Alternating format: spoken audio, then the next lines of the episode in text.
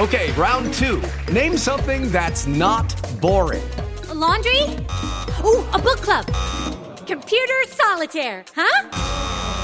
Ah, oh, sorry. We were looking for Chumba Casino. That's right. ChumbaCasino.com has over 100 casino-style games. Join today and play for free for your chance to redeem some serious prizes. ChumbaCasino.com. No purchase necessary. Void where prohibited by law. 18+. Terms and conditions apply. See website for details. It's time for today's Lucky Land horoscope with Victoria Cash. Life's gotten mundane, so shake up the daily routine and be adventurous with a trip to Lucky Land. You know what they say. Your chance to win starts with a spin. So go to LuckyLandSlots.com to play over 100 social casino-style games for free for your chance to redeem some serious prizes. Get lucky today at LuckyLandSlots.com. Available to players in the U.S., excluding Washington and Michigan. No purchase necessary. VGW Group. Void where prohibited by law. 18+. Terms and conditions apply. Okay, round two. Name something that's not boring. A laundry? Ooh, a book club. Computer solitaire, huh? Ah, oh, sorry. We were looking for Chumba Casino. That's right. ChumbaCasino.com has over 100 casino-style games. Join today and play for free for your chance to redeem some serious prizes. ChumbaCasino.com. No purchase necessary. Void where prohibited by law. 18+. Terms and conditions apply. See website for details. Is Gascoigne going to have a crack? He is, you know. Oh, I say! Brilliant! That is schoolboy's own stuff. And still Ricky Villa. What a fantastic run! He scored! Spurs will win it! Tony Parks is the hero! Take it in. Woodgate! It's in for Tottenham! They've come from behind and Spurs lead Chelsea! Eriksen's in here. Oh, brilliant finish. Christian Eriksen on his birthday. Oh, what a goal from Harry Kane. Cometh the hour, cometh the man for Tottenham. And he's never hit one better than that. Hello guys and welcome back to The Last Word on Spurs. You can follow the show across a variety of different platforms. We're on Twitter at Last Word on Spurs. You can also find us on Facebook and also, not forgetting, Instagram. On this Last Word on Spurs, we'll be looking back on the Champions League draw, which has seen us get a real glamour tire over two legs against Juventus. We'll be taking a host of questions for a very much star-studded panel. We'll be reviewing the massive 5-star performance against Stoke at the weekend, whilst also looking ahead to Brighton on Wednesday night in the Premier League. So, let's introduce the guests for this evening. I am pleased to say, first up, making his return to the show, we've got Steve from the Hotspurs podcast. Steve, how are you? Yeah, I'm fine, thank you. Good, and great to have you back, Steve. And joining Steve tonight, we've got two debutants joining the show. We've got Jack from Hotspur Lane. Jack, how are you? I'm great, mate. Happy to be here, excited, looking forward to it. Lovely, and we're excited to have you, Jack. And also joining Jack tonight as a debutant, we've got George Sessions, Tottenham Hotspur correspondent for the Hampstead and Highgate Express. George, how are you? Yeah, I'm great, thanks, mate. I'm really excited to be on. We're excited to have you as well, George. It should hopefully be a very good hour speaking all Spurs on the back of a win in the Premier League, which is quite nice. So let's talk about the news that we've had today, which is tomorrow for you guys listening to the show. And that's that Spurs have been drawn against Juventus in the Champions League. Steve, let's come over to you first. A real glamour tie, this one. Hopefully Wembley will be rocking for the second leg. And I think, Steve, it's the perfect draw for us. What's your thoughts on the draw? Well, I heard the show was it on Friday, yep, Thursday, yep, with Jason and the lads. You were talking about who you wanted, Juventus, Bayern Munich, and I couldn't disagree more. Really? I wanted Shakhtar Donetsk. You wanted to try and go the easy way then, Steve? Yeah, I want to get through to the next round. So I'm happy, obviously, that we're through. We're playing Juventus. It's going to be exciting and everything. The best thing about it, I suppose, is that we're there first, so we've got the second leg at home, because you know there's nothing worse really than going to the first game and then you've got to play the second one. You know, it's only half time, if you like. So it's great having the second game at White Hart Lane. At Wembley, of course. But no, I want to get through. So I was a little bit okay. Well, we'll see how we get on.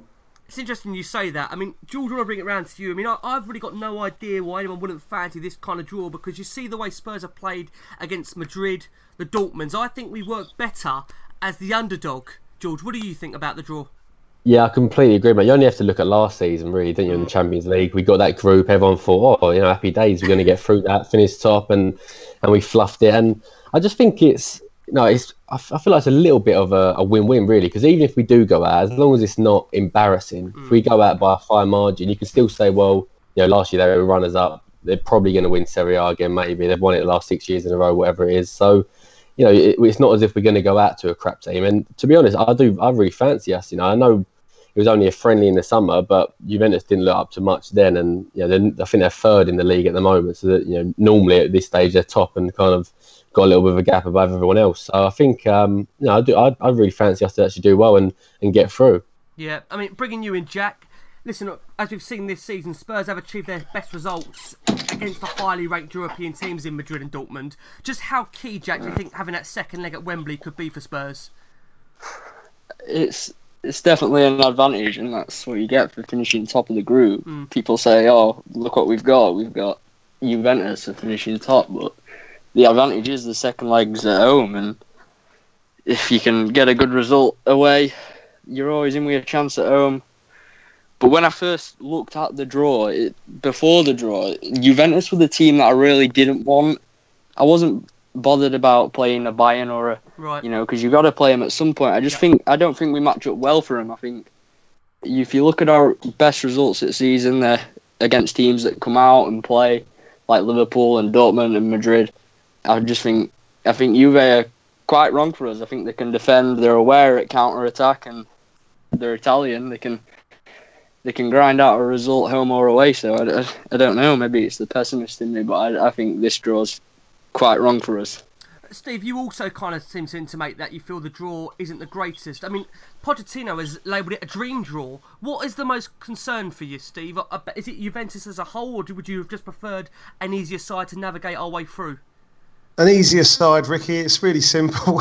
Juventus are a very good team. Could have been anyone, you know, from Spain. And in fact, probably the most dangerous sides, as I said a couple of weeks ago, are the English sides, actually, who, of course, we couldn't play. Mm. Just to clarify there, were we always going to play the second leg at home because we won the group? Yeah, that's correct. All right, okay. Yeah. Well, look, I mean, let's flip it the other side. I can always have an argument with myself. You know, if we were playing Shakhtar Donetsk, you know, they'd probably think, you know, we probably got one of the easier ties there, and you know, might be going for it. I mean, Juventus might look at it and go, well, we've actually got one of the better teams there to play. You know, we've got a good chance, and they might be a little bit, you know, lackadaisical or whatever, and not take us so seriously, and that's probably our best chance. I mean, we beat them already, haven't we, this season? Yeah, at Wembley. But you know, they might look at it and go, they might have been rubbing their hands together, going, you know, well, you know, they don't want whoever, you know, one of the bigger sides that they could have got, Bayern Munich, who else, whatever, Barcelona, and they might look at us and gone, yeah, we'll have that, and might be a little bit lackadaisical, and we might be able to take advantage. So I'm looking forward to it. Yeah, it is gonna be. I think it is gonna be an absolute cracking tie over two legs. I mean, George, I want to bring it back into you. So potentially we might have Alderweireld and Wanyama back, and you know, a fully fit Eric Lamela if we can register him in time. How key do you think it will be to take our full squad into those two legs? Plus Barkley, Ricky. Do you think... Oh, I don't know, Steve. I mean, there's been rumours tomorrow for you guys at Everton. You know, maybe open talks with going to be opening talks with Chelsea on him, so I'd be interested to see if that does materialise. I mean, I've always been a big fan of him, Steve. I mean, George, do you think with this kind of game, do we need to maybe have a look at the squad and maybe add to it? I'd certainly like Barkley. I really wanted us to get him in the summer, to be fair, before he got his injury. But I think the squad, if we did have Wanyama back and Lamela up to full speed, it's probably good enough as it is, I'd say, to get through. But if you got an extra option of Barkley on the bench, you know, you look at him and you'd say he's better than Sissoko and Kudu. So in terms of as a squad player, he could come on and make more of a difference than one of them. So I think he'd... you know, I'd definitely welcome signing him. And I think I was, you know, reading somewhere the other week, Posh was saying about he wants to bring players in during January because then it gives them 6 months to kind of get ready and get acclimatised to him. Mm. And then for the pre-season, it's a lot more smoother. So I think I'll definitely welcome them bringing Barkley in, and, you know, it'd be kind of made for a new signing, wouldn't it, to come on and do something against Juventus and try and stamp his authority at Spurs in that sense. Yeah, I mean, the good thing, Steve, you mentioned with the Barkley signings, I don't think Barkley would be in any way kind of, you know, you could register him for this competition. He's obviously not going to be featuring for Everton in the Europa as things stand at the moment, so it could well be a very good signing for Spurs. We'll have to see how January pans out. I mean, bringing you in from your perspective, Jack, you know, Juventus have actually been eliminated in their last 5 knockout ties against English opposition in this kind of period, the last knockout tie. So again, it gives us a real opportunity here to be the next side now, because Juventus, for whatever reason, as much as you're pessimistic, Jack, they seem to falter at this stage. They are last year's finalists though, aren't they? Well, that's true. Yeah. It's going to be tough. It is going to be tough. But what about the fixtures in relation to that build-up, Jack? We've got Spurs with Man United on the 31st of Jan. We've got 3rd of Feb, Liverpool at home. And then we've got 10th of Feb, you know, we've got Arsenal, the big one, the North London derby. It must be Liverpool away there, right? Yeah, we are Liverpool away, yeah. So Spurs are away to Liverpool, just to confirm. And then finally, you know, the Juventus tie, you know, away. So that's a massive month there, isn't it? A real kind of, you know, blockbuster of a month for us to handle, Jack, with the current squad. Do you think we'll be able to handle it? It's a difficult one, isn't it? It's about the size of the squad, and that is a big criticism that we get from every angle at media, that our squad's just not up there with the best teams. And I think that month, that period right there is going to be the showing of it, whether we can handle it or not, because that is some big games, and yeah. we definitely need somebody, just a body in January. Just it needs to be Ross Barkley. We need someone homegrown players. I agree with that 100%. We're going to have to get someone in, lads. I mean, you look at the squad; it is a bit at the moment. You'd say we're getting away with it to some degree. But I mean, like you said, Steve, I think we are going to need someone in. Can I ask you, Steve? Jason, obviously a regular on the show, wants me to pose this question. And Steve, I don't think you are probably one of the best placed to answer this. So Jason says, the Champions League dates bring us possibly a very big week for the club, with the likes of, you know, the Arsenal, the Juventus and the FA Cup 5th round draw. That's assuming we get past Wimbledon. With that period, how do we treat that in terms of the squad? Do we rotate? Because, you know, what takes priority here, Steve? You've got it in the middle of a North London derby, you know, Champions League. What does Poch do in terms of the squad for these games, do you think, Steve? Yeah, you have to play your full strength side against Arsenal. You saw at the weekend Liverpool resting players against Everton because they thought, you know, the game would be won, and they should have won that. But he rested players, and he's made to look a fool. You can't rest players against Arsenal. You can't rest players in the Champions League. You know, you just can't do it. So you're asking your players to play two games in a week there, which I'm sure they'll be well up for. But what about, Steve? Know. What about the FA Cup? What do we do about that? Because everyone is clamouring, saying Spurs need to win something. The FA Cup is probably, let's be honest now, it's the most winnable competition for us. What do we do with that? Yeah. Because in the past we've seen, we rotated against West Ham, didn't work out. We rotated the year before at White Hart Lane against Wickham, and we scraped past them. So what do we do, Steve, do you think, on that in that period? It depends who we play, but so for example, if it's a Premier League side, which it, you know, very likely will be, we've just got to go with our strongest side and let injuries take their course, because there's no way that we can't not play our best players. If we get lucky and we play a championship side or whatever, then, you know, you can start to rotate, you know. But if we're playing a top side, you can't lose. You can't go out like we did against West Ham and just, you know, that was almost a blatant, actually, we don't really want to be in this anymore. You know, there's 3 goals, you know, and it was embarrassing. And I'm still, I live, if you like, in West Ham country down in Essex, and I'm still getting it in the neck every time I meet a West Ham fan. It's not pleasant, you know. So it's a case of we'll see when it comes. But let me pose a question to you in terms of FA Cup and this top 4 thing. You know, for years it was we had a go at Arsenal for not winning anything and finishing top 4. But actually, it's even more so now, isn't it? It's so important, because you just know that when it comes down to players, if we win the FA Cup, right, and finish 5th, and Arsenal don't win anything but finish 4th, a player that plays, for example, Borussia Dortmund or whoever, where's he going to go in the summer? Is he going to go to Tottenham because, oh, look, Tottenham have won the FA Cup and they're in, but they're in Europa? Or is he going to go, well, I'm going to go to Arsenal because they're in the Champions League? So it's a hard question, but at the end of the day, let's say it's down to us and Arsenal in both competitions. What's the best thing to do for our football club in terms of the future? Yeah, your memories are going to be to win the FA Cup, course, yeah, which is fantastic, but it all falls apart in the summer, doesn't it? Because Ali wants to go, Kane will want to go, however much he loves Tottenham, you know, an offer comes in from a Champions League club or whatever, he'll go, well, actually, you know, I can't sit around being brilliant for Tottenham all my life. I've actually got to go and win stuff. Yeah, it's a really hard one, isn't it? I mean, it's such a hard one. You know, at the moment, I'm leaning towards top four. Okay, I think the problem with Spurs at the moment is the way the stadium is constructed. And George, you know, as a journalist covering Spurs, you may know a lot more about this than what I do. I think the top four is completely essential for Spurs to get that this season because of the way the budget is for the stadium. I think that is, obviously, we see that in terms of Pochettino's treatment of the cups in his reign, that, you know, the Premier League sides, teams have always been more of a, you know, it's always been more of a first 11, which you would expect. It is the bread and butter. But George, what would you do in terms of juggling that? I mean, Matt Jarvis asked the question, Spurs juggling Champions League progress and Premier League top four this season. What do you see as the priority for this team and Pochettino? Yeah, I think with, especially this year being at Wembley, before the start of the season, I was always thinking, you know, just getting the top four. I know everyone was sort of talking about maybe challenging for the title again after the last 2 years, but it was all about top four. Because I just think in the new stadium, you don't want to be welcoming teams in the Europa League on a Thursday night. You want to have the big Champions League night, like we've had this season. You know, Real Madrid, Borussia Dortmund.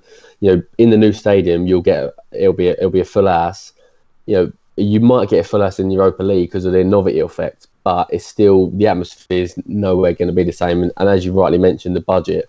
You know, I think we've already made, you know, loads of money this season. I think we've already made more money from the Champions League this season than we did in the Europa League and the Champions League put together last season. So I think it just makes a massive difference. You know, you earn so much more money by being in the Champions League and by winning games in the Champions League compared to the Europa League. So top four has got to be the priority. But you know, you mentioned that week, you know, Arsenal and then Juventus and then the FA Cup fourth round. I think for me, you've got to play your best team at Arsenal. You know, because if you lose that game and you rested anyone, you have no momentum for the Juventus game. So I think... Can you imagine losing that at Wembley as well? No, I don't. Terrible. Mm. But I think if you play your best team against Arsenal and you pray to God that you win, and I think obviously at home you've got to back yourself, then you go into that Juventus game with momentum. And even if you did make one or two, you know, maybe three changes and you know, you bring in, for example, a Lamela instead of an Eriksen and you know, maybe...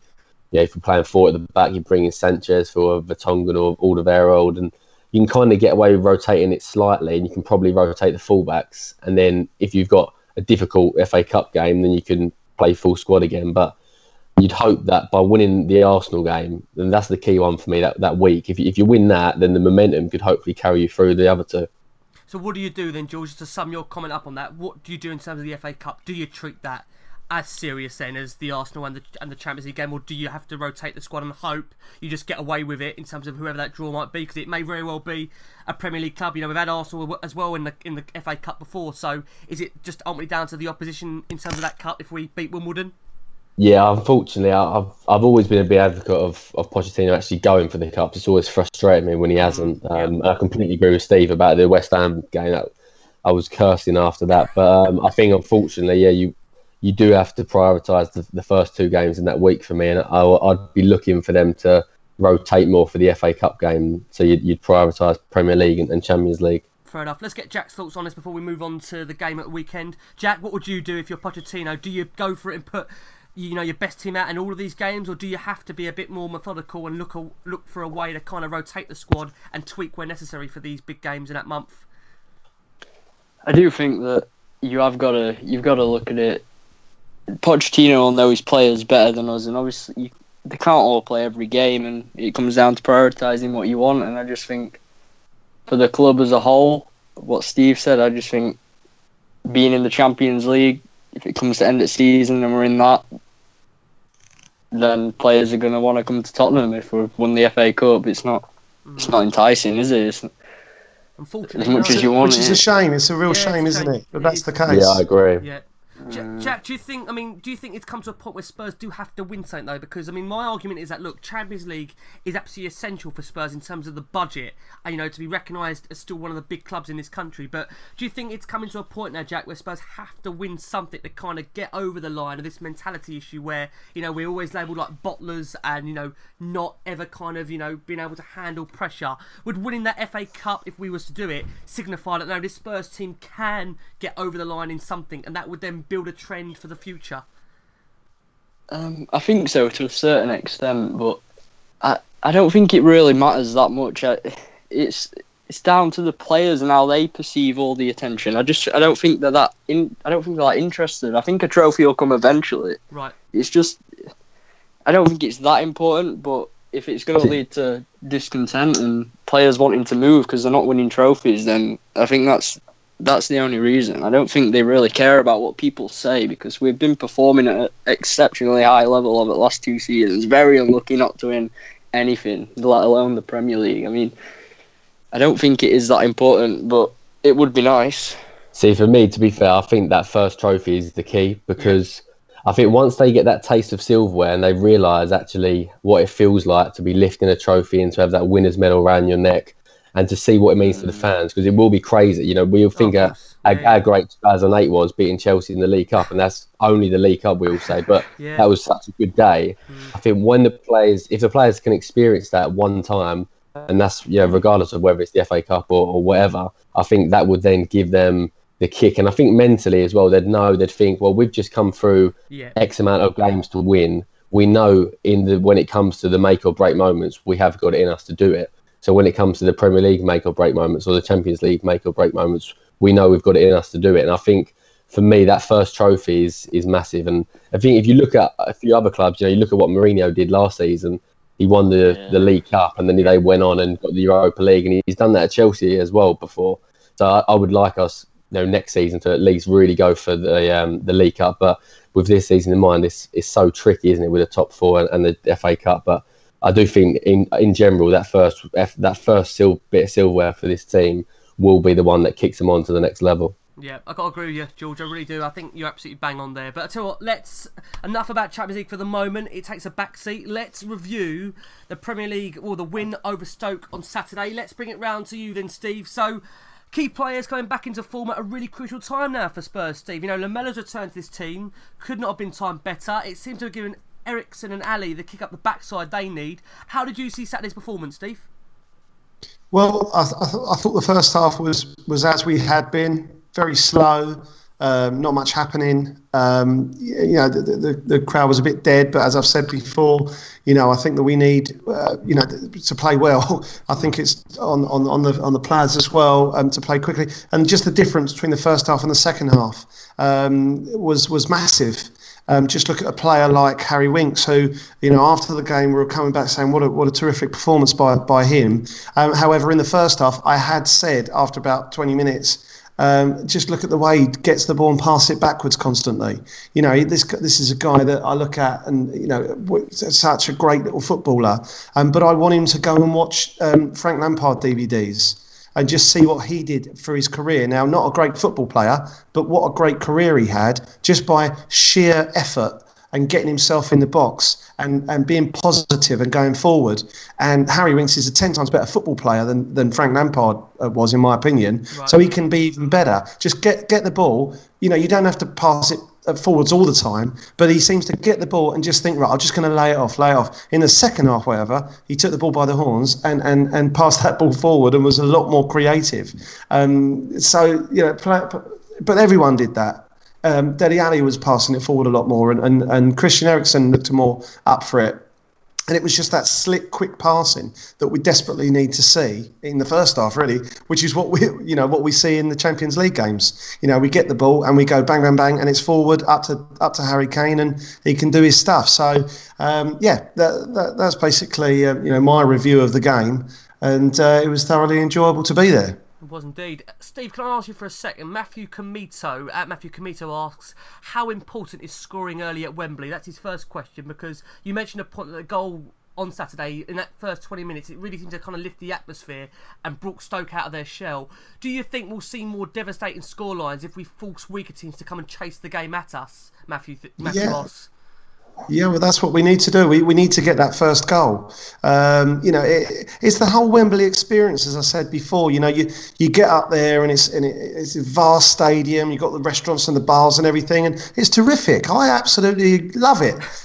Have a bit of food and a few beers, and it's terrific. You get in the stadium, and then you sit there, and it's freezing cold, and you don't see any action for 25 minutes, and then they go and score or something, and you're thinking, oh my goodness. Then you got half time, and you have to go and pay £5 for a Diet Coke, and and I don't mind the popcorn stuff. I quite like popcorn and sweets, so I don't mind all that. However, it's well expensive, and it just gives you the hump, especially drinking awful beer. So if you're 1-0 up, it just makes that Carlsberg is so much more delicious when you're 1-0 up. I feel like you're trying to chat with this. I feel like, Steve, everything's fine apart from the refreshments. If we can just approve that, you'll be a happy man. But I tell you what, let's bring it round next to you, George. So, feel-good factor back at Wembley. Eriksen and Kane, particularly Son, all influential in that game on Saturday. What did you make of it from your perspective, George?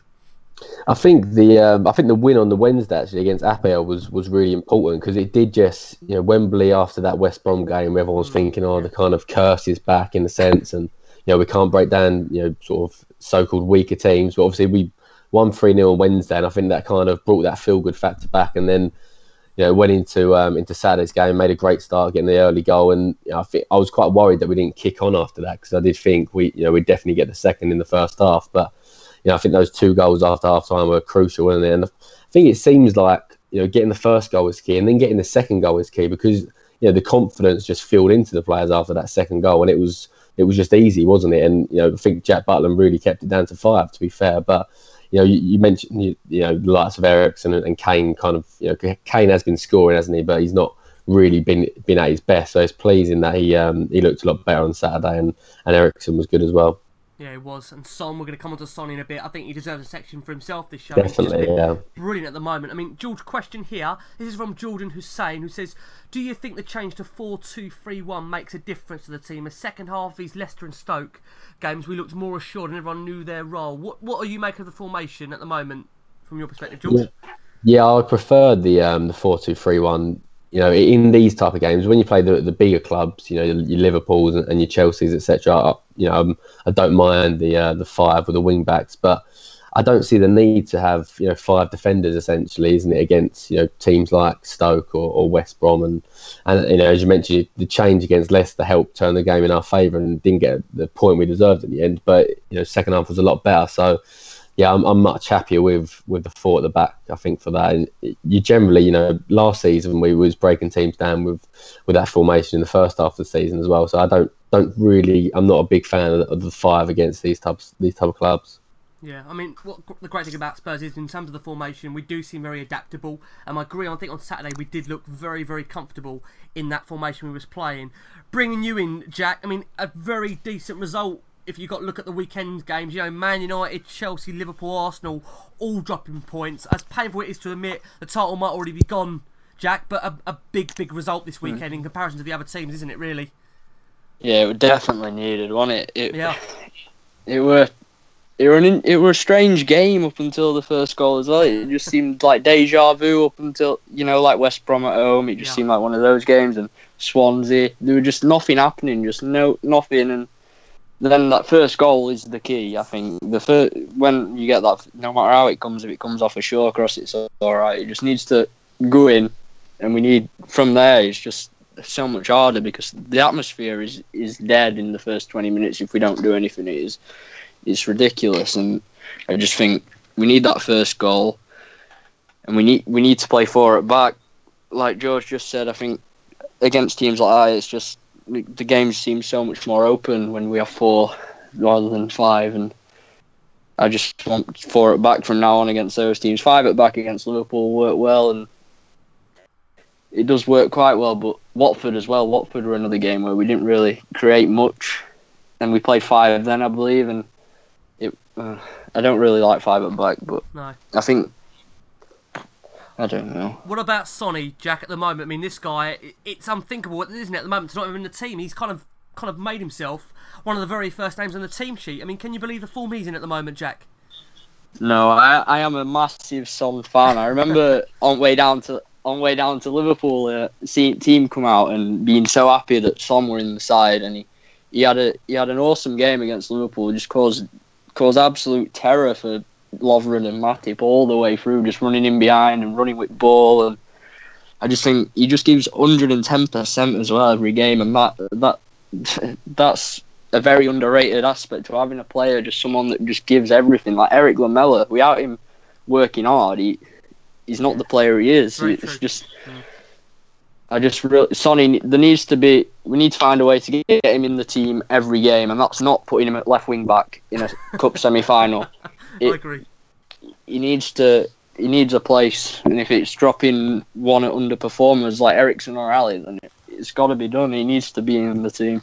Yeah, no, I agree. I really do. I mean, Steve, for you at the moment, Sonny, this kind of form he's in, like we've said, it's impossible to leave him out. And I mean, Steve, from your perspective, how good has he been recently? Well, he's been brilliant. I mean, without Jason here, I wanted to have a little chat with him about this, because the last few shows, he seems to think that he's the only one saying it. You know, Jason's like, I keep telling you every week that Son needs to be in the side. I'm like, Jason, we're all saying it, mate. It's not just you. No, anyway, look, you know, he's been brilliant. I've said it from day one. I like the cut of his jib the first time I saw him. Great little player, tricky fella. He's got a smile on his face, which is great. Although 2 weeks ago I said he needs to toughen up a little bit and not be so happy. Maybe that's what he's done. He's taken things a little bit more seriously, and he's really been terrific. You know, he's the type of player that you pay your money to go and see, don't you? So he's really good, and yeah, he's got to be in the side each week. I mean, I think last year he was keeping Dembele out, wasn't he, with all sort of the players that you wanted to fit in. And I was just going to say, actually, on that, talking about the defence, I think Dyer likes playing with the Vertonghen. You know, I think they like being the two, because I think they're best mates, aren't they? From looking at the recent Instagram post, yeah, that's right. Yeah. So I think they play well together, and I think that seems to, years ago they were sort of out before we bought Toby Alderweireld, and they were like the two centre backs. So that's good. But yeah, Son, again, he's a Spurs player, isn't he? He's your classic Spurs player who's exciting to watch, and he's got to play in the team. And like you say, if you're going to pull anyone out at the moment, it's Alli or Eriksen, but Son of the three, his first name, yeah, definitely. Steve, can I ask you? You just kind of mentioned about Eric Dyer there. Chris Lawton throws us in a question and says, "Where do you see the versatile Dyer's best position?" I don't want to kind of spark off another debate here. Very quickly, what would you say on that point? Question. Well, Eric Dyer plays every game, doesn't he? I mean, he basically has for the last, 4 years he's been with us? And he just plays every single game, because as soon as there was an injury, he plays right back, he plays centre back, he plays centre mid. And I actually like him when he's pushed further up. You know, we've seen a couple of goals of his over the years against Man City a couple of years ago, and he can strike a ball brilliantly. So I think he's terrific wherever he plays. But one thing I always used to say about Teddy Sheringham was that people used to moan about Teddy Sheringham because he gave the ball away so much. But the thing about Teddy Sheringham, he was always in the game, and he played every single game. And so when you play every single game, you're in the centre of it all, you're gonna make mistakes, as well as doing all the right things as well. So I think that because we're where we are now, with not many people making mistakes, when Eric Dyer does make a mistake, it's a massive thing. You know, look, Dyer's made another mistake. Well, I think personally it's because he plays so much and he's involved in the game so much. I think he's a great player to have in your team. You know what I mean? Can you imagine him playing against us if we go somewhere else? Definitely. You know, you don't want to play against him. So terrific. However, Wanyama's coming back, and I think if you're going to that central defensive midfielder, Wanyama shades it. So we're going to have to fit in Dyer somewhere else. But terrific, love him. Yep, that is the beauty of squad depth. George, coming over to you then. So Sonny's goal giving us a 2-0 lead. Dele Alli, a lot has been made about him recently, George. You know, there's been speculation that he's finally got the agent thing sorted out now, and it's all completely out the way. How much credit do you give him for that assist on Saturday, George, for the second goal? Is that the Dele we want to see more?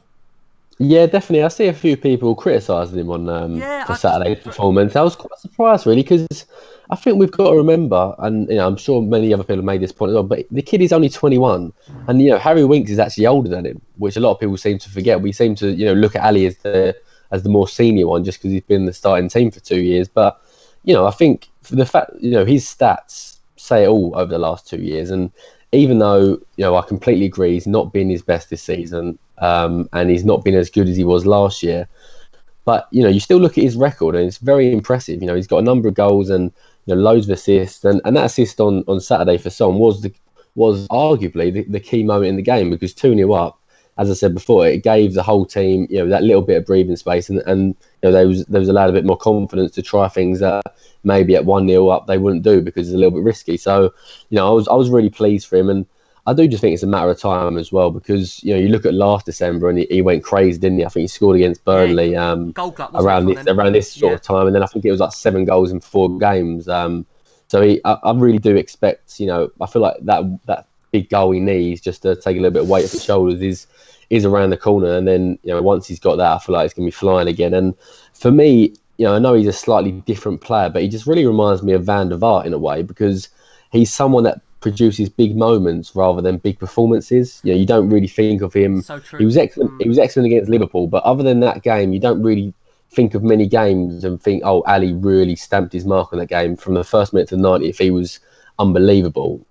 You know, for me, he's the type of player that will have, you know, a 10-minute, 15-minute spell in a game where he'll just be ridiculous, and it'll be enough to win the game in that moment, and that's it. And you know, I do think, you know, I think Jason was saying on the last podcast, we've really got to cherish Dele Alli, because he's not going to, you know, unlike Kane, he's probably not going to be at Spurs for the majority of his career. So while we have got him, I think, you know, just cherish every moment he brings. Yeah, I completely agree. And I mean, fingers crossed he is here for such a long time. But again, he's a player that I think anyone can see the talent of this boy. And I think some have to be patient with him. I think he's set the level of expectations so high because of the rise he had at the very start of his Spurs career that I said it on the last show, there is going to be a dip. Hopefully now he's now over that dip and he can carry on from where he's left off. Can I ask you, George, before we go over to Jack, Mohammed Surti asks, is there any formation in which we can accommodate Kane, Sonny, Dele Alli, Eric Lamela, Winks? Is that possible? It's a lot of players he's asking them to put into a formation. Does he want Eriksen as well in that, or is he? No, he's not putting Eriksen. So he's put Kane, Sonny, Dele, Lamela, Eriksen, and Winks. Oh, yeah, sorry, he has put Eriksen. I do apologise. Oh, yes, yeah, Eriksen. He has put Eriksen. Yeah, so Sonny, Dele, Lamela, Eriksen, and Winks. Well, yeah, I think you can. If you play a 4-2-3-1. And you put Ali back a little further back a little bit, and you play him alongside Winks, then you can get away with it, and then you can play Lamela, Eriksen, and Son as the three behind Kane. You know, you'd only really want to do that against a side that you're going to really dominate, I'd say, because you know that you may look at the midfield and say it's a little bit lightweight against one of the powerhouses. I know them two played against Liverpool, but Liverpool haven't got the best centre midfields. You know, you wouldn't really want them to be against, you know, together at someone like City or maybe United. But you know, I think in certain games you can get them together. You know, it's such a the list there is just, they're all just brilliant players, aren't they? And I'm a huge Lamela fan, so I do hope we can, you know, see the best of him and he can come back fully fit. But it's just such a great problem, isn't it, really, for Pochettino to have. And I was talking about the rotating for that big week of the FA Cup, Juventus and Arsenal. You think that, you know, someone like Wanyama or Dyer is not going to play in one of those games if he's playing defensive midfield. So to bring whoever that person is for the other game is just such a wonderful moment. It's the same for Lamela, and you know, our squad. You know, I do feel we need to bring someone in as well, but our squad does look good, I think. Yeah, I agree. I think even look at the bench on Saturday. I'm coming around to you, Jack. You look at that bench, and there's still quite a lot of options on there. You had Danny, you had obviously Aurier, Llorente, Sissoko. It's still quite a decent bench, and you think we've still got, you know, the likes of Wanyama to return and Toby, obviously. So there's a lot, obviously, to prosper. But how did you think of Saturday's game in terms of Dele and Harry Kane's performance, Jack? What did you think of it? Firstly, on Dele, I really do think. Just got to echo what's just said. We really need to cherish Dele Alli because, yeah, he's not going to be here for a long time. He will eventually get a move, and I just think what a player to have. What in the history of Tottenham, just Dele Alli. I think he's going to go on to be really good for England. I don't know. He just got something about him, and I just think And I do think he plays better deep.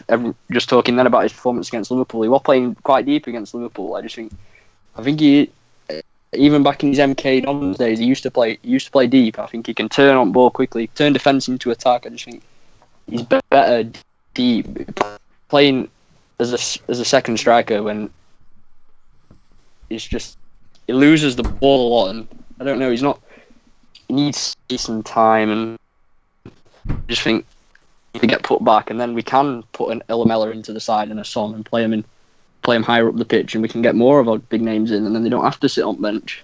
Yeah, I think you made a great point there, because Jack, he has been playing slightly deeper. Some in the past say he's not affecting games as much. Well, that's because, like I say, playing that withdrawn role, he's not going to be maybe as involved as what he might be, but he's still a very important player to Spurs, and like we said, hopefully he can come again.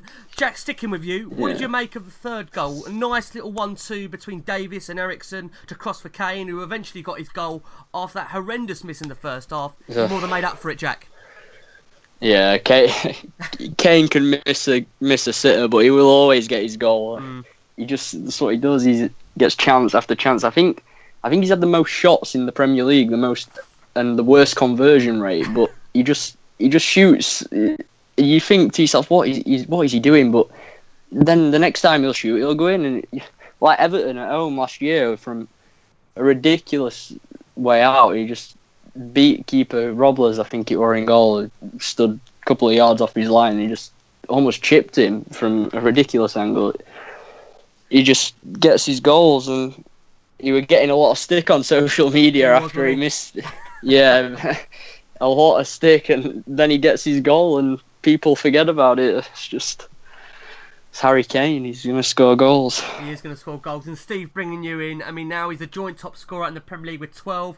He's the first Englishman now to score 50 or more in a single calendar year for club and country since Dixie Dean in 1927, and that's his 90 Premier League goal in just 131 games, only now a couple behind Alan Shearer. I mean, Steve, from our perspective, how good is Kane, and how good can he be? How long can he carry on this goal glut? Can you see him doing it consistently for the next 5 to 10 years in a Spurs shirt if we can keep him safe? Yeah, we read body language and his facial features of these players that we're so obsessed with our football club. And he scores these goals, and he doesn't look as happy as he should, and we're like, and it's great. He's so hungry, isn't he? Yeah, he is. He sort of said he's scored these 50 goals, but he's not happy. It's almost as if I think he probably went to bed on Saturday night thinking, I can't believe I missed that chance, rather than scoring those two. And of course, it was a header and a left foot that he actually scored, and it would have been the perfect hat trick once again if he got the other one. But I like Harry Kane right up top.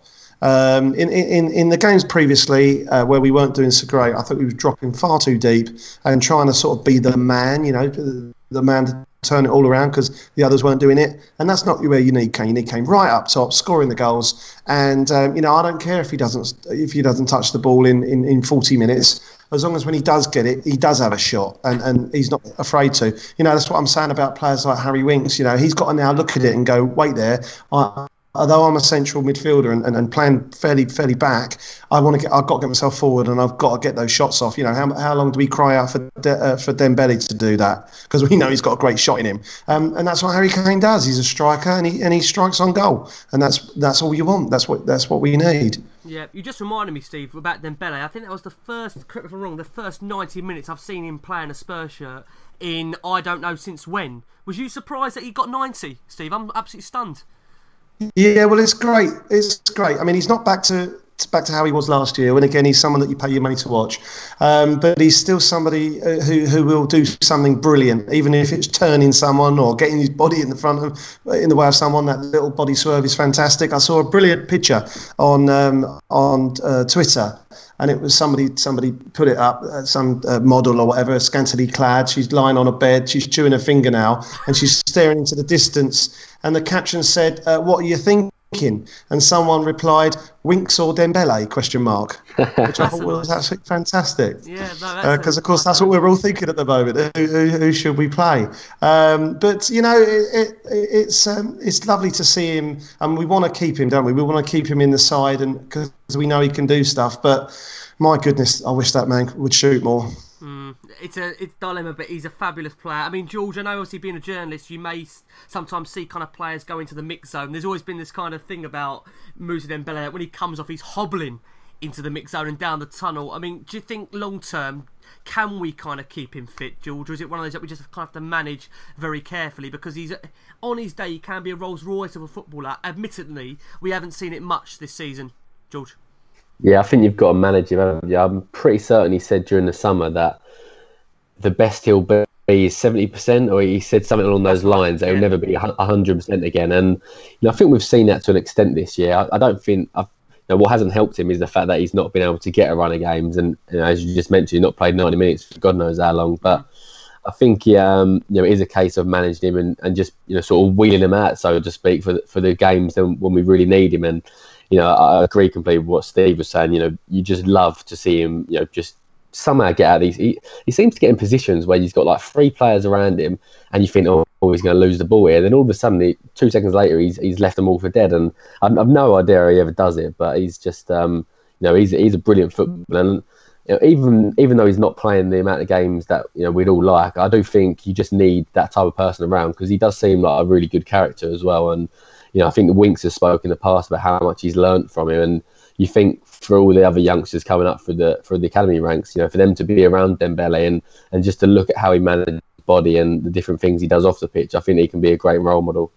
Yeah, I agree. Can I ask you, as we've got you here on this point, George, you know, questions about the fullback. So we've had a question from I know Alan Gilzine. Thank you, Gilly, for your question. He says, am I the only one who prefers Trippier and Davis to Rose and Aurier as our fullbacks? Even if we play in a back three, they are more secure and offer much more going forward that they often, you know, don't get credit for. You know, we saw Davis, you know, play a massive part in the third goal for Spurs with that cross for Kane. What's your preferred pairing at the moment, George, if you had to put your neck on the line for this one? Yes, it's difficult because I think I'm going to probably upset a few here. No, I do personally, I prefer Danny Rose and Sergio Aurier. I know we've not seen the best of Aurier yet, and he's still acclimatising, but I do think given a run of games and in a bit of time, he's going to be a brilliant footballer. And I do appreciate the argument that Trippier does provide an excellent delivery, and some of his first-time volleyed crosses are just unbelievable, but I do think Aurier doesn't get the credit he deserves when it comes to out wide, because you know, he set up Llorente the other day. You know, Llorente should have scored from his cross at Leicester, and exactly, you know, I think against Real Madrid he produced a really good cross as well for at the Bernabeu. So I do think he's very good out wide, and the main reason why I prefer Rose and Aurier is because I feel like them two can both beat an opposition winger or an opposition fullback if they need to. And as much as I really do rate Davis and Trippier, I just feel on a one-on-one, they can't get past that opponent. And I guess at the moment, it's kind of working perfect, isn't it, really, for Pochettino to rotate the pair sort of game on game. But I do think more recently he's kind of got it wrong in a sense, because the games when he's been playing Davis and Trippier, I feel like he would be better. It'd be more beneficial to play Rose and Aurier, because they are the games when you've got, you know, 11 men behind the ball and you do need a little bit of trickery and skill out wide. And for me, Rose and Aurier are better than that, you know. Rose, I would say, when he's 100%, is better defensively than Davis and probably better going forward. And I'd say that Aurier's pace, you know, when he's showing his best form, and I don't think he showed it yet, but given a bit of time, I think he will be a better player than Trippier. So for me, I've got to agree with the question coming in and say my best choice when they're both 100% fit and bang up to speed is Rose and Aurier. Okay, fair enough. Jack, let's bring you in about the wing-back debate. Who would you prefer in terms of left back, right back for Spurs?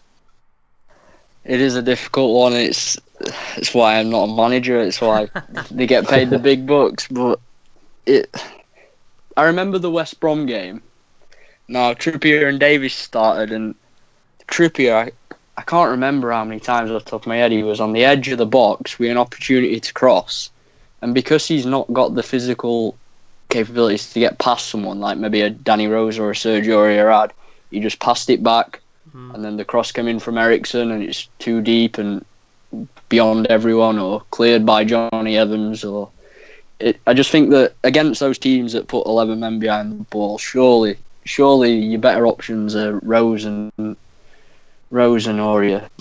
Like I said, I'm not a manager, but that is just what comes out to me, that if you can't cross it, which you can't all the time because there's a player in front of you and your players in the box, there's no options. I just think Like Walker just used to knock it past people on edge of box, get to byline, and then there's another opportunity. It creates more space. Kane pulls off people, Ali pulls off people. I just think you need Rose and Aurier in especially games like that with West Brom's at home and teams like that. It's just I don't know. Yeah, I mean, it's an interesting, great debate for Pochettino to have in terms of those wing-backs. He can manage them however he wants. Steve, let's ask you very quickly, what's your preferred pairing as things stand at the moment? Well, I'll go with Rose and Trippier. Big fan of Trippier. I think he's a terrific little player with great attitude. I think Rose is a brilliant left-back, although since he's come back, I haven't seen him do anything really, apart from have massive drops, which is, you know, it's like, snap out of it, mate. You know, it's not all about you, and you need to do something, because at the moment Davis is getting ahead of him, simply because Rose hasn't really done anything. Last time I was on, I said against Leicester, you know, if we get big performance from him, then he'll be back in the side. But we didn't, and we lost the game. So you know, again, I think they'll be in against Brighton. He'll rotate them and put them both in, and I think, you know, if we get a decent result, then fantastic. And Rose needs to start doing something, because he hasn't done anything yet. And you know, Davis is a good solid left back. Aurier, he's a liability. You never know what he's going to do, but as I've said before, that's what you pay your money to see. You know, what the unpredictability of it all. You know, is he going to get sent off? Is he going to go flying in? You know, that soppy beard. You know, what's all that about? But it's all part of it, isn't it? It's all part of the entertainment, and that's what I love. Yeah. Is that what 28 million gets you? Is it, or is it less than that? Is it 22? Whatever it was, the price. I'm not too sure. Maybe that's what it is, Steve. I don't know. Tell us, Steve, about Christian Eriksen, because again, this guy along with Dele, they've had a bit of a rocky ride the last couple of weeks. It's been calling for them both to be dropped. Eriksen got his goal on Saturday. How did you make of his performance overall? It's funny, isn't it? It's like textbook. You know, his side gets into the World Cup finals due to him, basically, but playing a blinder. And, of course, he's taken the foot off the pedal. I think that's what you saw a couple of years ago with you know, Vertonghen and the Belgian guys, when it's particularly when we went to Newcastle and lost 5-1. I just think they thought, right, we've got the Euros coming up. Whatever you do, don't get injured. And that's what happened. You know, they sort of just didn't bother, and just tried to stay out of trouble. And I think that's what Eriksen's.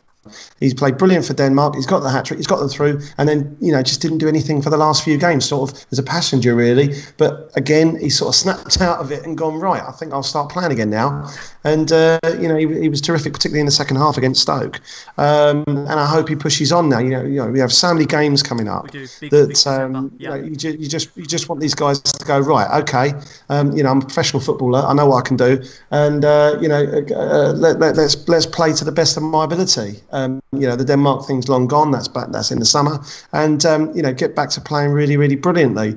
And it's such a shame, is it? Because we were talking about Ali earlier, and I thought, you know what, Ali has stood out as someone who's not played well this season, particularly in that little round of games. But then again, no one really were they? And it's like you almost need people to be playing well so that Ali looks better. Because if he does give the ball away, then Dyer's going to come in and win it back for him, give it back to him, and then he can do his stuff. So, you know, everyone sort of had that little dip in form. But hopefully with that 5-1, we know what we can do. We can come back strong. We've got to perfect game in Brighton coming up. You know, Chris Hughton, who I think is going to be an adventurous manager. You know, I don't think he's going to say, you know, let's get everybody behind the ball, which of course we struggle with. And I hope they come to Wembley, and I hope they say, right, you know, let's just enjoy your game, play the game, and kind of like no lose situation for Brighton, if you know what I mean. And we can enjoy the game, get another 3 points, and push on from there. Yeah, we're going to come on to Brighton, I promise you guys, in the next couple of minutes. But I just want to come over to you, George, for a second. You know, we mentioned there with Steve about Eriksen. Can you explain the dip, George? Is it predominantly down, like Steve says there, to the fact that, you know, he's got Denmark qualified now from their perspective, and maybe he has taken his foot off the pedal? Can you put your finger as to why there has been a dip, George? I think it was to do with the Denmark, you know, those two games. I think he had such a high, didn't he? You know, especially the hat trick in Ireland to actually properly send them through. And you know, he's come back, and I think, you know, Pochettino said he was mentally tired.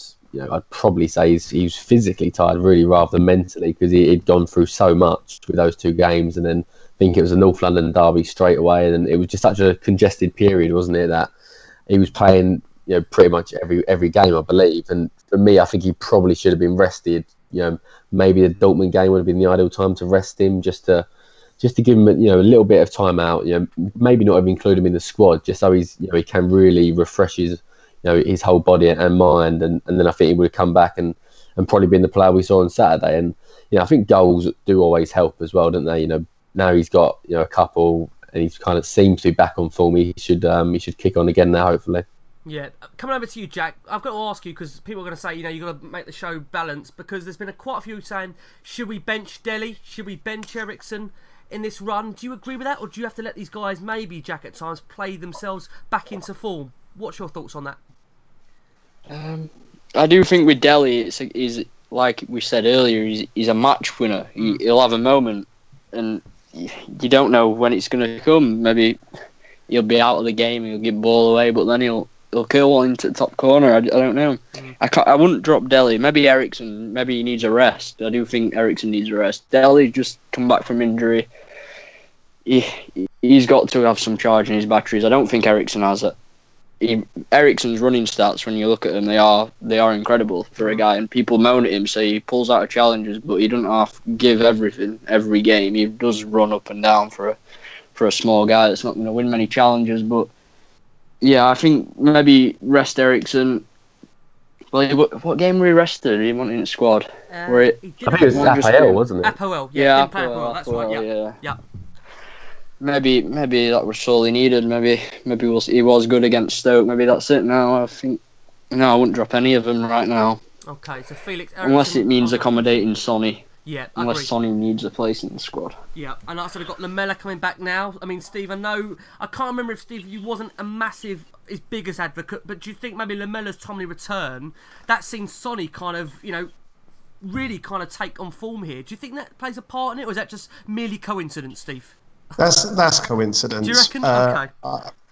Yeah, because Sonny's a good player. I don't think he's been poor at any stage he's been at Tottenham, really.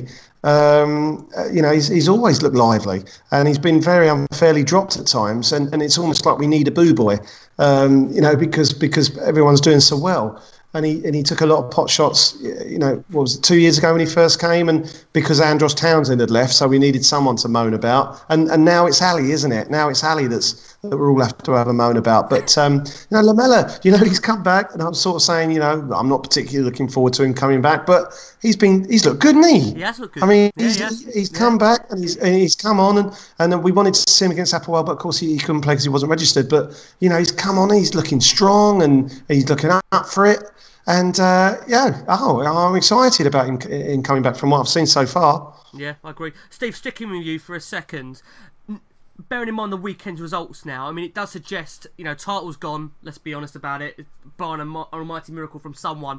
We can't see City dropping the amount of points they're going to have to drop for anyone to catch them. But we've all bottled it, Ricky. We've all bottled it. Well, that's why everyone's all bottled it, but how do you see... Chelsea's bottled it, Man United's bottled it, we've all bottled it. But how do you see the race for automatic qualification? How do you see the automatic qualification for the Champions League going now, Steve? I mean, it's going to be a real battle, isn't it? Because these group of clubs now, we're involved, it's all very much congested.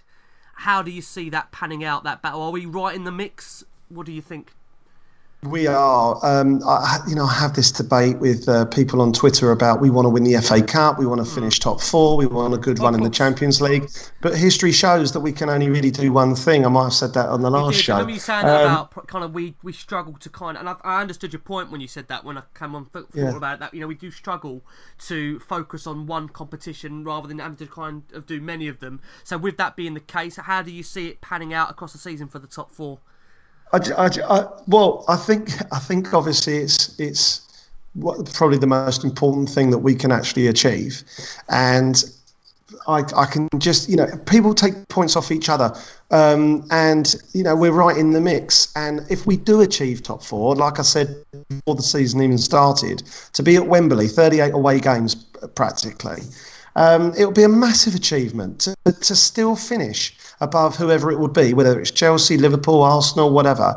It would be a fantastic achievement for Tottenham Hotspur to finish in the top four again, you know, even if we don't win the FA Cup, because, it, you know, it's almost better Because it is, because you're winning more games, you've got more excitement through the season, and it will be absolutely wonderful if we get into that top four, and we've got every opportunity.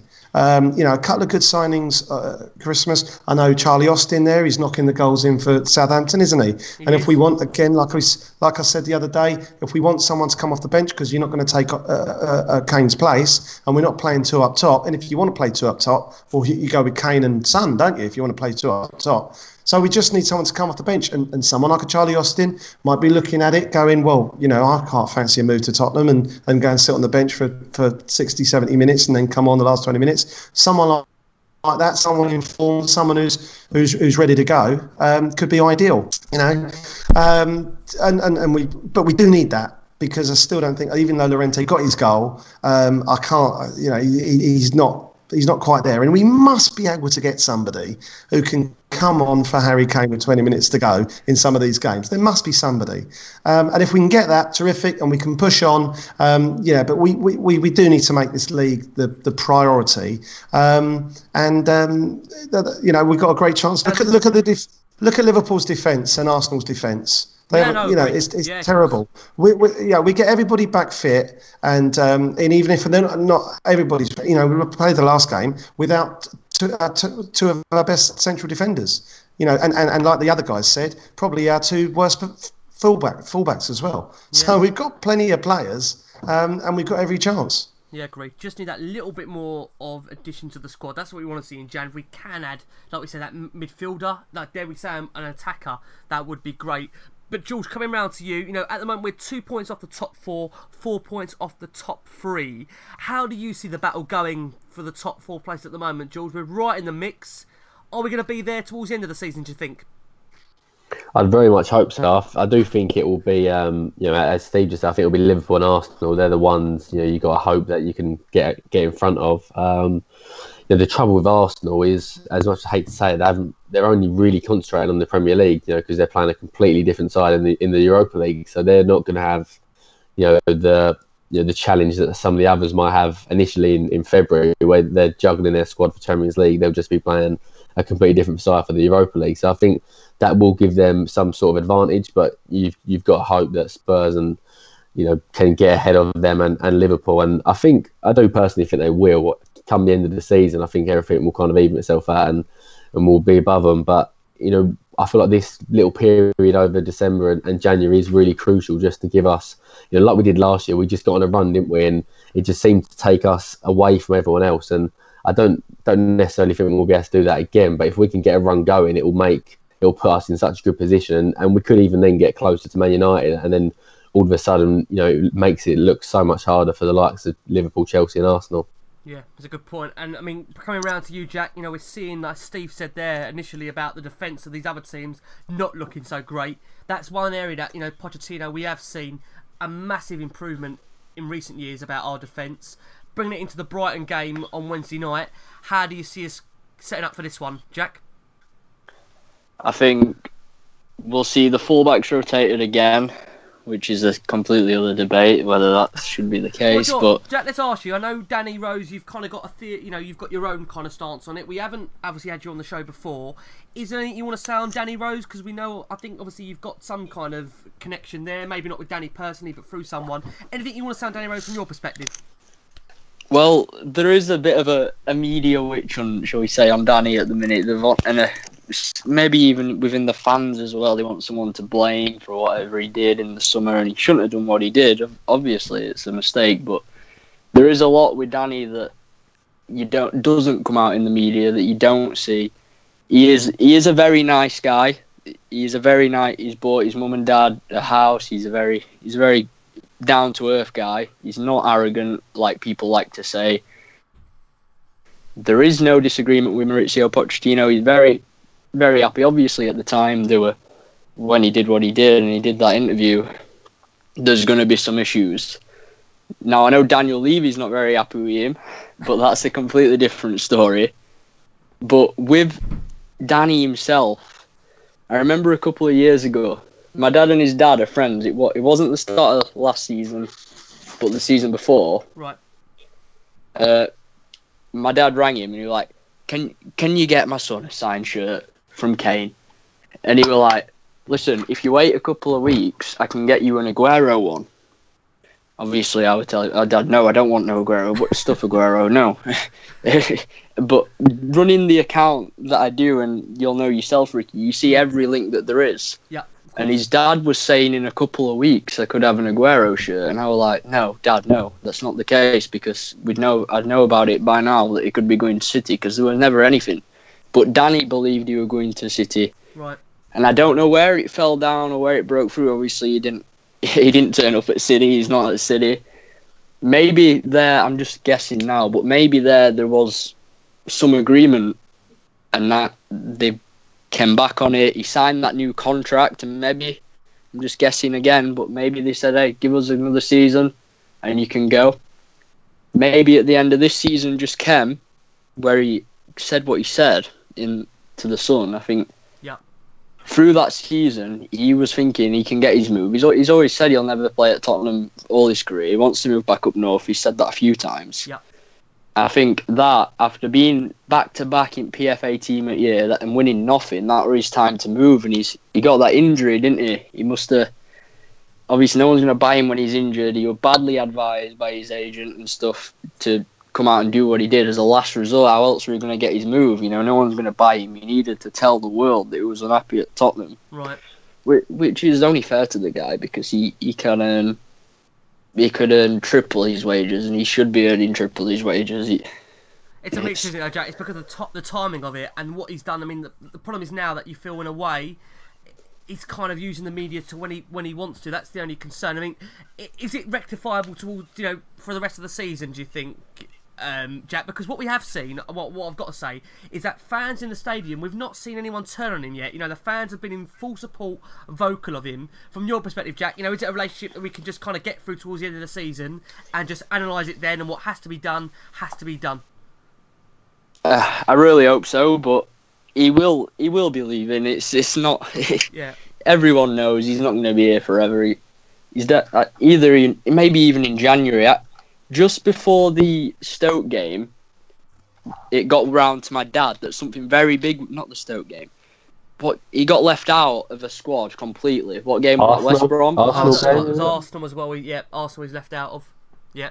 Yeah, it might have been Arsenal, but our at the game, it wasn't Arsenal, we were at Wembley. It must have been, he was left out of another squad, I think. He was, yeah. I think West Brom as well, I think he was. Yeah. Mm. And a couple of days before that, word got round that something big was going to come out. Right. And obviously, nothing. He got left out of the squad, but then we haven't seen anything in the media. No. Was that not when he was fuming, though? That come back, didn't it? He was fuming about... That was Arsenal, I think. Yeah. I think that was Arsenal. Maybe. Yeah. Mm. I mean, was that not the big thing that was going to come out, maybe? Or was it something more than that? I don't know. I think it's more than... I think it wasn't the Arsenal game. I know that for sure. It were a home game. It must have been West Brom. Were he in the squad at West Brom on the bench, were he? I can't remember now. He wasn't in the squad for West Brom, definitely not. But he wasn't in the squad for Arsenal, and then he played at Dortmund and said after that that he was fuming. Yeah. And then he wasn't involved for West Brom. But he did say that after, he did say he wasn't actually fuming, and it's just, obviously, he'd have been angry that he got left out of our Big East game at season. Which is not a problem, which is fine. You want to play to be upset, yeah, of course. But I think he's gone. I don't know anything other than that, but I think January is gone. You think January? Yeah, I think he'll go in the summer, but I think the fact he's played in the Champions League will mean he won't go in January, because if a United are going to sign him, or if a City can't play him in the Champions League, but if he's not going to play regular football at Tottenham for the season, he's definitely not going to lock down on that first team place. Because we always rotate fullbacks anyway. And... This is it. I mean, how do you see it, George, from a journalist perspective on Daddy? Very quickly, I know we kind of take up a segment on this every week. I do feel bad, but it does seem to change week to week. You know, we probably expect him, bringing it back to Brighton, we expect him to play on Wednesday night, don't we? Yeah. And what he did in August, and you know, you can't do that and then get frustrated when people are, you know, then in the media sort of making a big thing out of you. I do feel like it has gone a bit too far now. You know, it was quite frustrating sitting in the press conference after West Brom and to get more questions about it, because it does feel like every single press conference is Danny Rose. You know, there's always a question about it. But you know, I think it's a case of Tottenham need to scratch his back and he needs to scratch Tottenham's back for the rest of the season, because if he doesn't play well between now and the summer, you know, he will have options, of course, but there will be less options. If he plays brilliantly between now and the end of the season, then it won't just be a City and a United that are looking at him. It might also be a Real Madrid or Bayern Munich or, you know, one of them clubs. And I know he does want to move to, he does eventually, but, you know, knowing a little bit about him, he does seem like the type of character that would love, you know, that's not going to turn down a chance to go abroad. And I do wonder if he would maybe, you know, really take the opportunity if one of the foreign, you know, big foreign clubs come in for him at the end of the season. So I think he needs to play well between now and the end of the season to, you know, give himself more options personally. Okay, interesting. Let's bring it back around to you, Steve. So going into this game against Brighton, you mentioned there that Chris Hughes, and you think he's maybe will go for the game. They're 13th at the moment, 1-4, drawn 5, lost 7, won only one of their last 6. How do you see it then going, Steve? Are you confident Spurs can get over the line in this one? Yeah, 5-1 against Stoke, I think, has sort of shown how we can play, and we just need to carry that on, really. I'd like to see us play the same way as we did in the second half and really push on. Just on Danny Rose, I'd sell him for 50 million to Man United, spend 25 million on Sessegnon at Fulham and 25 million on Bertrand. Problem solved. It's nice, isn't it? You may make decisions like that so quickly, Steve. I wish it would come off as nice as that. Coming round to you, back round to you, George. What are you making then of this game on Wednesday night? Do you envisage there are going to be many changes? Because you'd argue at the moment, let's kind of keep the momentum and keep this side that beat Stoke 5-1 at the weekend. What do you think? I think there will be some changes. I wonder actually if, correct me if I'm wrong, I think Vertonghen's on 4 yellow cards, isn't he, in the Premier League? Yeah, that's and if true. He gets one more, then he'll miss City. Yeah. It wouldn't surprise me if he was on the bench and they go with, you know, Dyer and Forth, and it's slightly a gamble, but you would think that, you know, Glenn Murray isn't the Premier League powerhouse that, you know, is going to make you sort of, you know, scared and fearful of playing 1-4 in the Premier League. So I can see Pochettino maybe doing that, but I think it will be similar to the Stoke game. It's all about Spurs getting that first goal, really. If Brighton do go ahead, then I think we could see another West Brom, really, unless Spurs can really kick it up. But you'd hope with the confidence they've got. And, you know, I do think Lamela might even start tomorrow, because, you know, I had a feeling he was going to start. Well, if he was in the squad, I think he would have started against APOEL. So obviously he couldn't because he wasn't selected. But I think he'll start tomorrow, and I think that would give everyone a massive lift. And, you know, fingers crossed it can be another home win, and then it takes us into that City game with, you know, a bit of momentum. Yeah, 2 on the bounce would be quite nice. Or to be 3 on the bounce going into that. Yeah. From your perspective, Jack, bringing you in, would you like to see Lamela start this one on Wednesday night? I don't know about starting. I'm a big fan of keeping your best team on the pitch all the time. I don't think he is in our best team. Really? Okay. You don't think since he's come back though, Jack? You don't think he's warranted a place from what you've seen? Do you think there's still a long way to go for him? Not in the starting 11. I know he got that assist. I don't think so. I think we've seen the best of Lamela already, and I don't think he's got much more extra to give now that he's come back. I think he's still the same player. I don't think he gets into our best squad now. No, off the bench he's a great player to have, but I don't think he gets into the starting 11. Fair enough. So then, Jack, in terms of the team, what would you do then? You keep it pretty much the same. I'm guessing, like you said there about the rotation of the fullbacks. Would that be all for you? Anything else in terms of midfield changes? I hope Winks plays again and not Dembele. I do Winks Dembele debate. I'm edging towards Harry Winks. I think Winks needs to play with Dyer. Oh no, Dyer's got to play at the back, hasn't he? Oh, we're in trouble. God, don't say that now.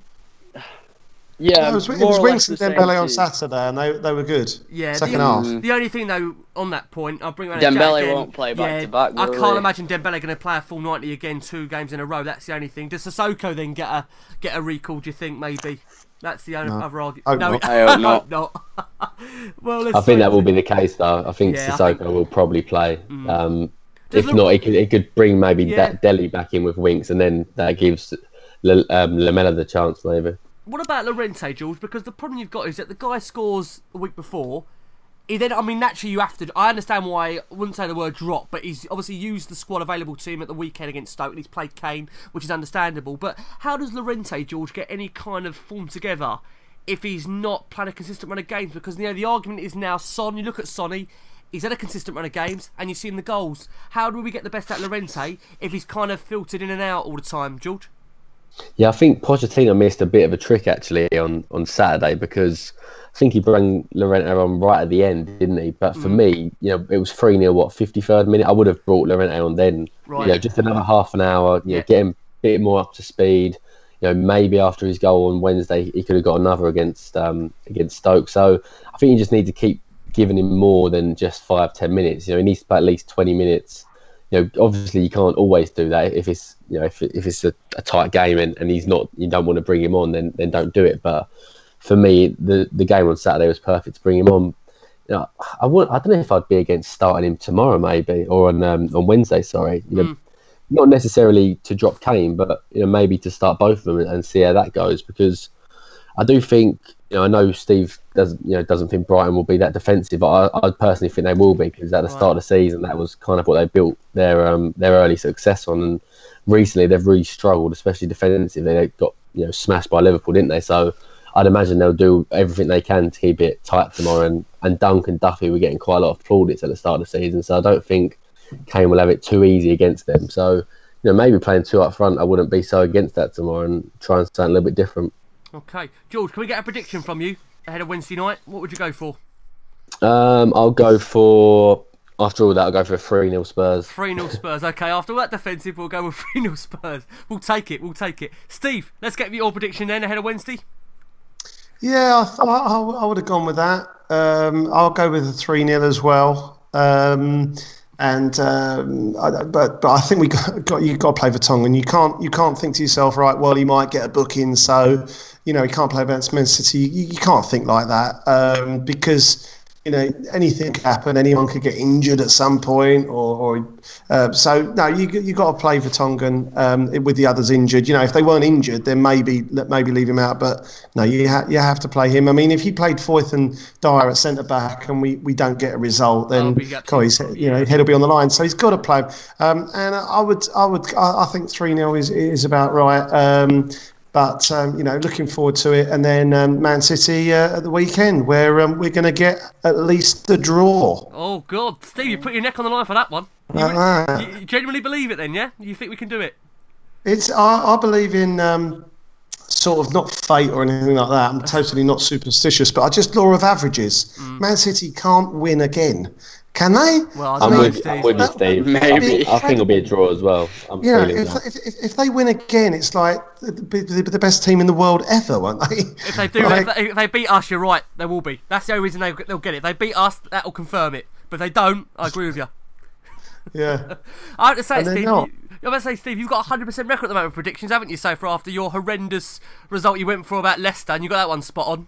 Not that I wanted to. God. Because the trouble is when Spurs fans were singing about Vardy's misses in the jungle, it spurred him on. I know. You can't do that. You can't stir on these players. No, we never learn either. We never learn. Jack, let's come round to you then. Let's get a prediction from you ahead of Wednesday night. What are you going to go for? I think it's going to have to be a full house, 3-0. 3-0. I hope so. Oh, same. And touching on City at the weekend as well. I'm not confident, but we are in with a chance at Poch and Guardiola. I don't think Guardiola likes playing against Pochettino teams. If you look at the past, I think even away at Etihad last year, we caused them some problems after playing so poorly in that game. And Son came out of nowhere and scored. I don't think they deal with the press very well, but they'll probably beat us, say it. But yeah, I think we'll cause some problems. That would not be. It would not surprise me if we came away with a positive result. It's funny you say that. As long as Vertonghen doesn't get a yellow card against Brighton. Agree. It's funny you say that, Jack, about Guardiola, about weary of Pochettino's sides, because he made a point after the United result of the weekend in his press conference to say, hold on a second, we've still got to play Spurs. So, listen, it's nice for him to actually recognise us in that, you know, in that Ricky, did he say they got to play Spurs or the Harry Kane team? He did actually say our name this time, Steve, believe it or not. He did actually say we've got to play Spurs. Ricky, Yeah. Ricky, can you? Someone tweeted out. It was a journalist actually. Just after Harry Kane said he said about the Harry Kane, and see if you can pick this tweet apart. It was something like, "Well, Pochettino hits back at Pep for calling them the Harry Kane team. Well, they play each other on December the 16th. Let's find out who's right." What? How? What? I don't know. What does that mean? I have no idea. But Steve, do you know what? If Spurs went up there with a hat-trick by Harry Kane, I couldn't care less what they're going to call us the next day in the papers, to be honest with you. And, just a final point, though. Do you not think it is all built up for Harry Kane to score the winner there? Oh, just it's thinking so, about isn't now. It, George? And then it is Guardiola loses to the Harry Kane team. The headlines are written for that. Oh, it is. Absolutely. That is a little bit of fate just waiting to happen, surely. A last-minute debatable penalty. That's what it needs to be. Harry Kane, straight down the middle. We'll take anyone up there. Well, I'll tell you what a great way I think to end the pod. Listen, let's leave it on that ahead of a massive, massive week for Spurs. George, thank you so much for coming on tonight and making your debut. It's been such a pleasure having you. No, thanks a lot. I really, really enjoyed it. Thanks. Lovely. And hopefully we'll get you back on at some point, George, in the future. That'd be great. Yeah, definitely. Great. And Jack, thank you for coming on again to you. Hopefully we'll get you back on in the future. Thanks for having me, Ricky. I really enjoyed it. Oh, it's been a pleasure having you. And Steve, thanks for coming back again. And I'm sure, Steve, it won't be too long before we have you back on as well. Yeah, no problem at all. Yeah, absolutely love it. Fantastic. Great time. Brilliant. Well, guys, we are going to be back after the Brighton game, hopefully talking about yet another 3 points for Spurs. And come on, let's have it. Come on, you Spurs. Come on, you Spurs. Lamela once more. It's a picture-book goal. Turned in by Eric Lamela. Soldado. This time it's in. Harry Kane on the score sheet again. Sports Social Podcast Network. It's time for today's Lucky Land horoscope with Victoria Cash. Life's gotten mundane, so shake up the daily routine and be adventurous with a trip to Lucky Land. You know what they say, your chance to win starts with a spin. So go to LuckyLandSlots.com to play over 100 social casino-style games for free for your chance to redeem some serious prizes. Get lucky today at LuckyLandSlots.com. Available to players in the U.S., excluding Washington and Michigan. No purchase necessary. VGW Group. Void where prohibited by law. 18+. Terms and conditions apply.